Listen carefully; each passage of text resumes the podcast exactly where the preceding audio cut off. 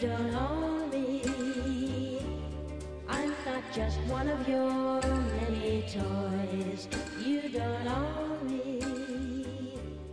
Don't say I can't go with. چرخش ظالمانه جنبش زنان نوشته نانسی فریزر ترجمه فیروزه مهاجر چگونه سرمایهداری فمینیسم را به خدمتکار خود تبدیل کرد و چگونه باید آن را پس گرفت جنبشی که به صورت نقدی بر استثمار سرمایهداری آغاز شد کارش به آنجا انجامید که کمکهای فکری مهمی به آخرین مرحله نولیبرالیستی آن کرد در مقام فمینیست همواره تصورم این بوده است که با جنگیدن برای رهاسازی زنان دارم جهان بهتری می سازم. جهانی برابرتر، دادگستر و آزاد. اما این اواخر شروع کردم به نگران شدن درباره این مسئله که آرمانهایی که پیشروان فمینیسم طراحشان بودند یک سره در خدمت هدفهای دیگری قرار گرفته است. به خصوص از این ناراحتم که نقد ما از تبعیض جنسی اینک وسیله شده برای توجیه شکل‌های نوین نابرابری و استثمار. جنبش آزادی زنان در یک چرخش ظالمانه سرنوشت در دام پیوندی خطرناک با تلاش‌های نولیبرالی برای بنای جامعه بازار آزاد گیر افتاده است. همین روشن می کند که چگونه وضع به اینجا کشید تا اندیشه های فمینیستی که زمانی بخشی از دیدگاهی رادیکال بود اینک مدام بیشتر در چارچوب های فردگرایانه بیان شود. در حالی که فمینیست ها زمانی منتقد جامعه بودند که پلند پروازی های شغلی را تشویق می کرد، حال به زنان توصیه می کند که راه خودت را باز کن. جنبشی که زمانی به همبستگی اجتماعی اولویت می‌داد اینک کارآفرینان زن را ستایش می کند. چشماندازی که زمانی ویژگیش ارزش نهادن بر مراقبت و وابستگی متقابل بود اینک مشوق پیشرفت و شایسته سالاری شده است چیزی که پشت این چرخش است دگرگونی بنیادی در خصلت سرمایهداری است. سرمایهداری دولتی دوران پس از جنگ جای خود را به شکل جدیدی از سرمایهداری داده است. غیر سازمان یافته در مسیر جهانی سازی نولیبرال. موج دوم فمینیسم در هیئت نقدی بر سرمایهداری دولتی سر برآورد اما به خدمتکار سرمایهداری نولیبرال تبدیل شد.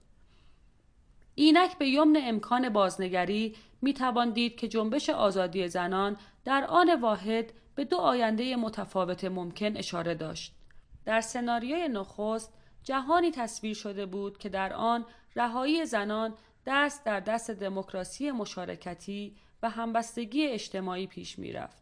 دومی به زنان و همچنین مردان وعده شکل جدیدی از لیبرالیسم می‌داد. لیبرالیسمی قادر به اعطای محبت استقلال فردی، حق انتخاب بیشتر و پیشرفت بر مبنای شایسته سالاری. موج دوم فمینیسم از این حیث دو بچهی بود. با هر دوی این تصویرهای متفاوت از جامعه سازگاری داشت و پذیرای هر یک از این دو شرح و متفاوت تاریخی بود. اینطور که من می‌بینم در این سالهای اخیر این دو وجهی بودن فمینیسم به نفع دومی یعنی سناریوی لیبرالی فردگرا خاتمه یافته است.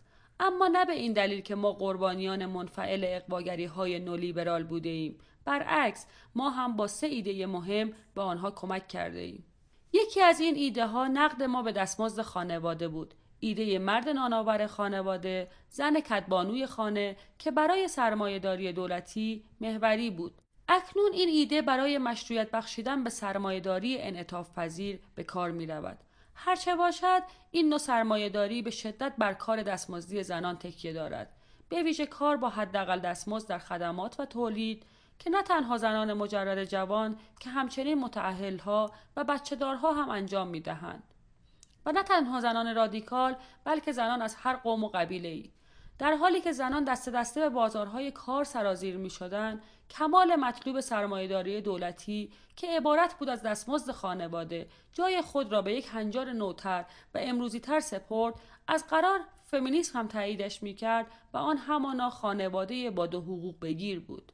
مهم نیست که واقعیتی که مبنای این آرمان جدید است عبارت است از پایه های دستمزد دچار رکود امنیت شغلی کاهش یافته، سطحهای زندگی رو به کاهش، افزایش تعداد ساعتهای کار برای دریافت دستمزد خانواده، تشدید کار دو شیفتی که اینک اغلب سه یا چهار شیفتی شده است و افزایش فقر که روز به روز بیشتر روی خانواده های تحت سرپرستی زنان متمرکز می شود. نولیبرالیسم با ساختن و پرداختن روایتی از توانمندسازی زنان به خرمهرههایش رنگ و جلای دور و گوهر می دهد. با رفتن سراغ نقد فمینیستی به دستمزد خانواده برای توجیه استثمار رویای رهایی زنان را به موتور انباش سرمایه پیوند می‌زند. فمینیسم همچنین کمک دومی هم به خصایل نولیبرال کرده است. در اصل سرمایهداری دولتی ما به درستی یک بینش سیاسی بسته را نقل کردیم که چنان روی نابرابری طبقاتی متمرکز بود که نمی توانست بیعدالتی های غیر اقتصادی مانند خشونت خانگی، تعرض جنسی و سرکوب حق زنان در تولید مصر را ببیند. فمینیست ها با رد اقتصادگرایی و سیاسی کردن امر شخصی برنامه کار سیاسی را تا چالش با سلسله مراتب های موجود و متکی بر ساختارهای فرهنگی تفاوت جنسیتی گسترش دادند. نتیجه میبایست وسعت بخشیدن به دامنه مبارزه برای عدالت و در بر گرفتن هم فرهنگ و هم اقتصاد می‌شد. اما نتیجه عملی تمرکزی یک جانبه روی هویت جنسیتی به هزینه امور معیشتی بود. بدتر از آن چرخش فمینیستی در جهت سیاست هویت از هر لحاظ قشنگ با نولیبرالیسمی در حال گسترش جفت و جور شد که هیچ چیز بیش از پس راندن کامل هر گونه خاطره ای از برابری اجتماعی نمی‌خواست. در واقع ما درست در آن لحظه که شرایط ایجاب می‌کرد توجهمان را به نقد اقتصاد سیاسی دو برابر کنیم نقد تبعیض جنسی را مطلق کردیم آخر اینکه فمینیسم کمک سومی هم به نولیبرالیسم کرد نقد مشی پدرمعابانه دولت رفاه. آن نقد که بی هیچ تردیدی در اصل سرمایهداری دولتی پیشرو بود از آن هنگام تا کنون به نبرد نولیبرالیسم با دولت الله و ستایش کلبی مسلکانه اخیرش از سازمانهای مردم نهاد پیوسته است. نمونه گویا صندوق اعتبارات خرد است. برنامه وامهای بانکی کوچک برای زنان تنگدست در جنوب جهانی. اعتبارات خرد بدیلی توانمندساز و قالب ریزی شده از پایین به بالا و نه از بالا به پایین که خط قرمز بروکراتیک پروژه های دولتی است همچون پادزهری فمینیستی برای فقر و انقیاد زنان بازارگرمی داشته است. اما چیزی که در این میان نادیده مانده تقارنی آزاردهنده است. جوانه های اعتبارات خرد درست وقتی روید که دولت ها تلاش های کلان ساختاری برای مبارزه با فقر را رها کرده بودند. یعنی تلاش هایی که وام دادن مقیاس کوچک احتمالاً نمی‌تواند خلع ناشی از نبود آنها را پر کند. پس در این صورت هم باز یک ایده فمینیستی است که نولیبرالیسم آن را بازیابی کرده است. چشماندازی با هدف آغازین دموکراتیزه کردن قدرت دولت به منظور توانمندسازی شهروندان اینک برای مشروعیت بخشیدن به بازاری کردن و صرف جویی در هزینه های دولت مورد استفاده قرار می گیرد.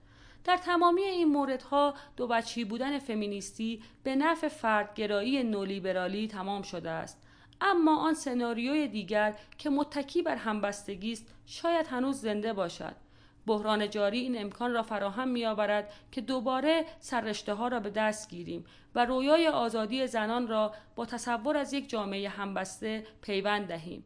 به این منظور ما فمینیست ها باید پیوند خطرناکمان را با نولیبرالیسم قطع کنیم و آن سه کمک را برای اهداف خودمان بازپس گیریم.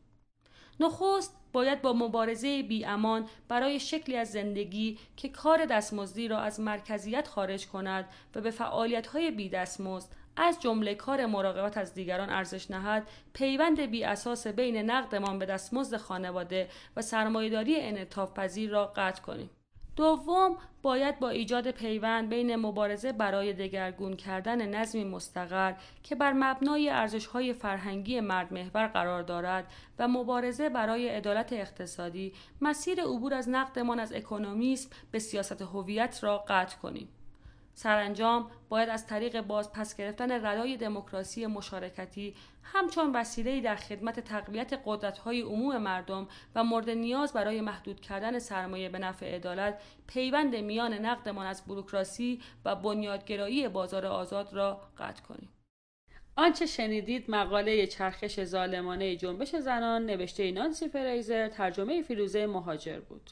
این پادکست از مجموعه پادکست های سایت نقد اقتصاد سیاسی است. پایان بخش این پادکست ترانه ای از لزلی گور است که می‌گوید من از آن تو نیستم من صرفا بازیچت نیستم تا پادکستی دیگر از سایت نقد اقتصاد سیاسی برایتان سلامتی آرزو می‌کنیم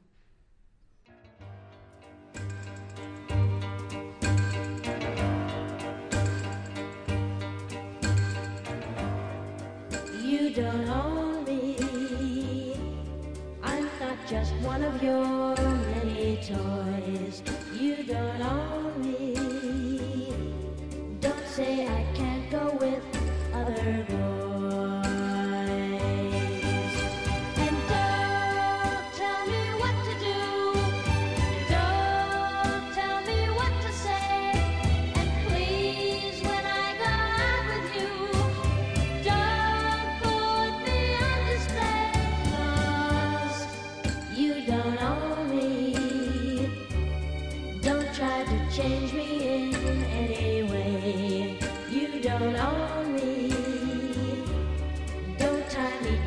I'd never stay.